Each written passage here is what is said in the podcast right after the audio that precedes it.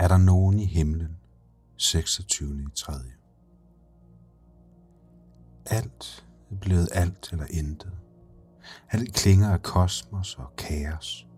Størrelsesforholdet forskudt. Måske for en stund. Måske for bestandigt. Men det føles forkert at bekymre sig om bekymringer, når Bergamo har lastbiler fyldt med lig, der føres ud af byen for at blive brændt. Megafoner med indtalte information kører rundt på taget af biler og minder mennesker og det, der er værre om døden i Bergamo. De overlevende leverer forsyninger til de fangede. De er syge, de er svage, sønderne. Grazie mille, siger mormoren i døren, der får leveret medicin, som er det eneste, der holder døden fra den. For hende. De hjælper hinanden. Står sammen om at stå sammen, som man bør. Borgmesteren i Bergamo, Giorgio Gori, gør alt, hvad han kan. Borgmesteren, der har mistet flere hundrede borgere på bare et par dage. Han sover fire timer i døgnet. Resten er taget af pesten. Han ringer rundt til borgmesterne i byerne omkring ham. Han er besat af antallet af døde. Hævder det højere end hvad staten siger. Som om at 7.000 synes for småt. Hvis man er omgivet af død, så må alt liv synes mærkværdigt uforståeligt. Må ikke Giorgio gerne ville give magten til Maria uden kamp, hvis bare hun kom og tog alle hans kvaler? Tog synd og gav ham søvn. Hvor er hendes søn forresten? Ham med søndernes forladelse. Der er stadig over 60 millioner sjæle, der står til at frelse i Italien. Men hvor er paven? Han aflyste påsken, men hvad så nu? Hvor blev han af? Lader han bare sporene falde i stadig farligere fart? Eller kunne det måske falde ham ind og få fat på faderen og spørge, hvad fanden der foregår? Hvad det her er for noget? Vi kan godt lade kætterne, kommunisterne og kineserne knække under coronaen, men kristne? Hvad forskel gør så frelsen, hvis alle slettes af synden? Måske må man tage alt deres sorg på sig som Kristus tog sønderne. Man må se videoer, der vikler maven om sig selv. Sender en ned i en spiral af sorg. Man må dele som død. Afbløde kogen skærmer os af fra hinanden. For følelser er måske nok forstyrrende, men det er forkert at fornægte.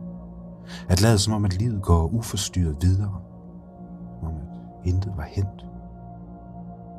Lykken lurer stadig men verden synes en smule sortere her til morgen, selvom solen bestemte sig for at stå op nok en gang. 7.000 sjæle så den ikke denne gang. Fulgte den måske i seng, men stod aldrig op igen for at se den gøre det samme. Sørgeligt. Ingen bogstavrim kan afbløde slaget. Det sætter sig fast. Det er frygteligt. Men jeg føler ikke frygt føler forbindelse. Livet lever videre i dem, der lever det. Selv de døde er med. Som sagde jeg til min ven, hvis ven var flået ud af forruden. En form for forklaring. En form for afblødning. Det føles forkert at sige, men jeg gjorde det alligevel. For livet brager videre. Bølgerne bølger græsset gror så langt, vinden vender, og fuglene flyver op til vor herre beder om godt vejr. Om vi ved det eller ej. Livet lader sig ikke stoppe, ikke engang af døden. Blommuslinger og blåmejser bobler løs, om de får lov at lege. For hvad kan vor herre, når det kommer til stykket? Slå folk ihjel? Flot. Det har vi kun i årtusind specialiseret sig, i blev klodens dygtigste dræber. Skal mere til. Hvad med at give en hjælpende hånd, nu når rottereden påbyder os og holde den for os selv? Er det for meget for langt? Formentlig.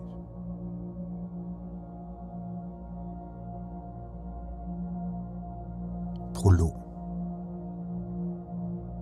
Forne stammer fra en tid, der ikke længere findes. De er et levn af noget, der var engang den gang, hvor forne var vores. Vi er ikke længere, og nu er de igen deres egen. Som om de ikke altid var det.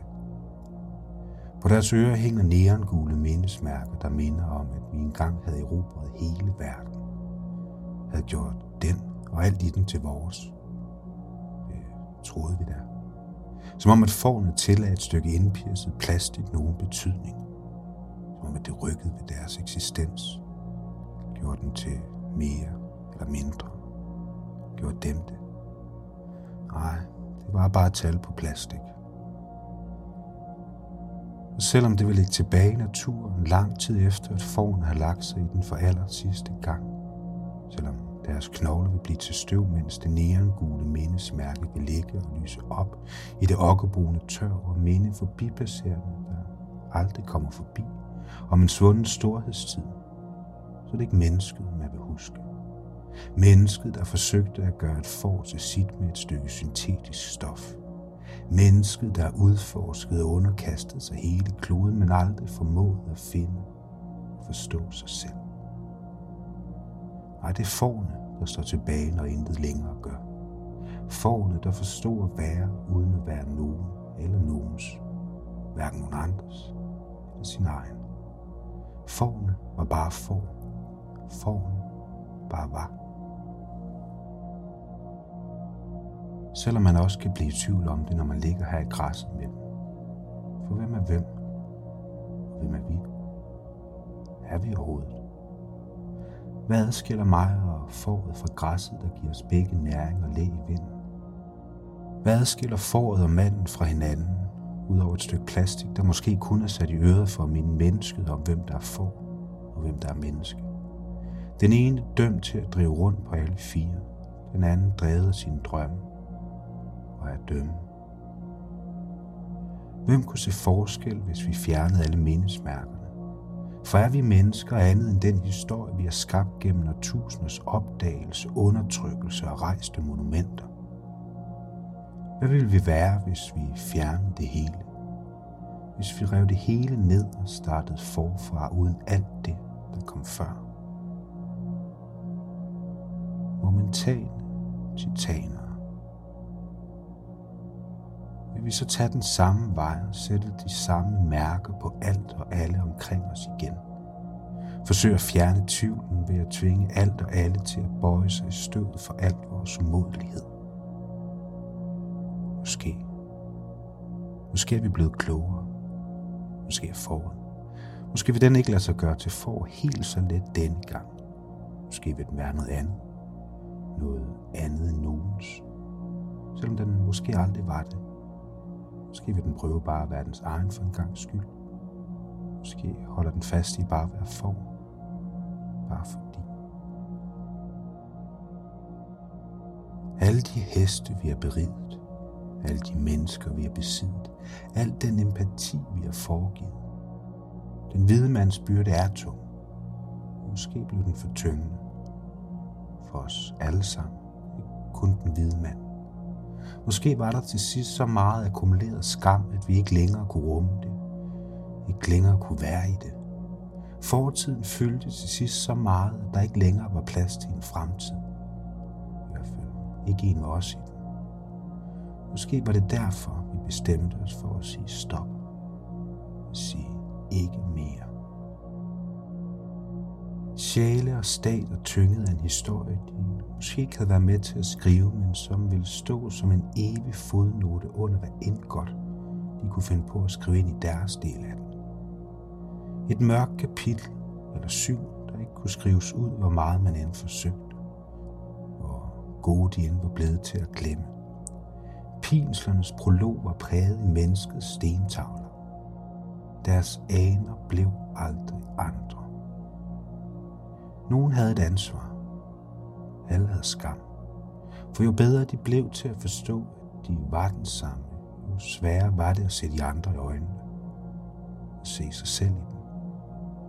At se, hvad man var. Hvad man altid havde været, og hvad det så ud til, man ville blive ved med at være.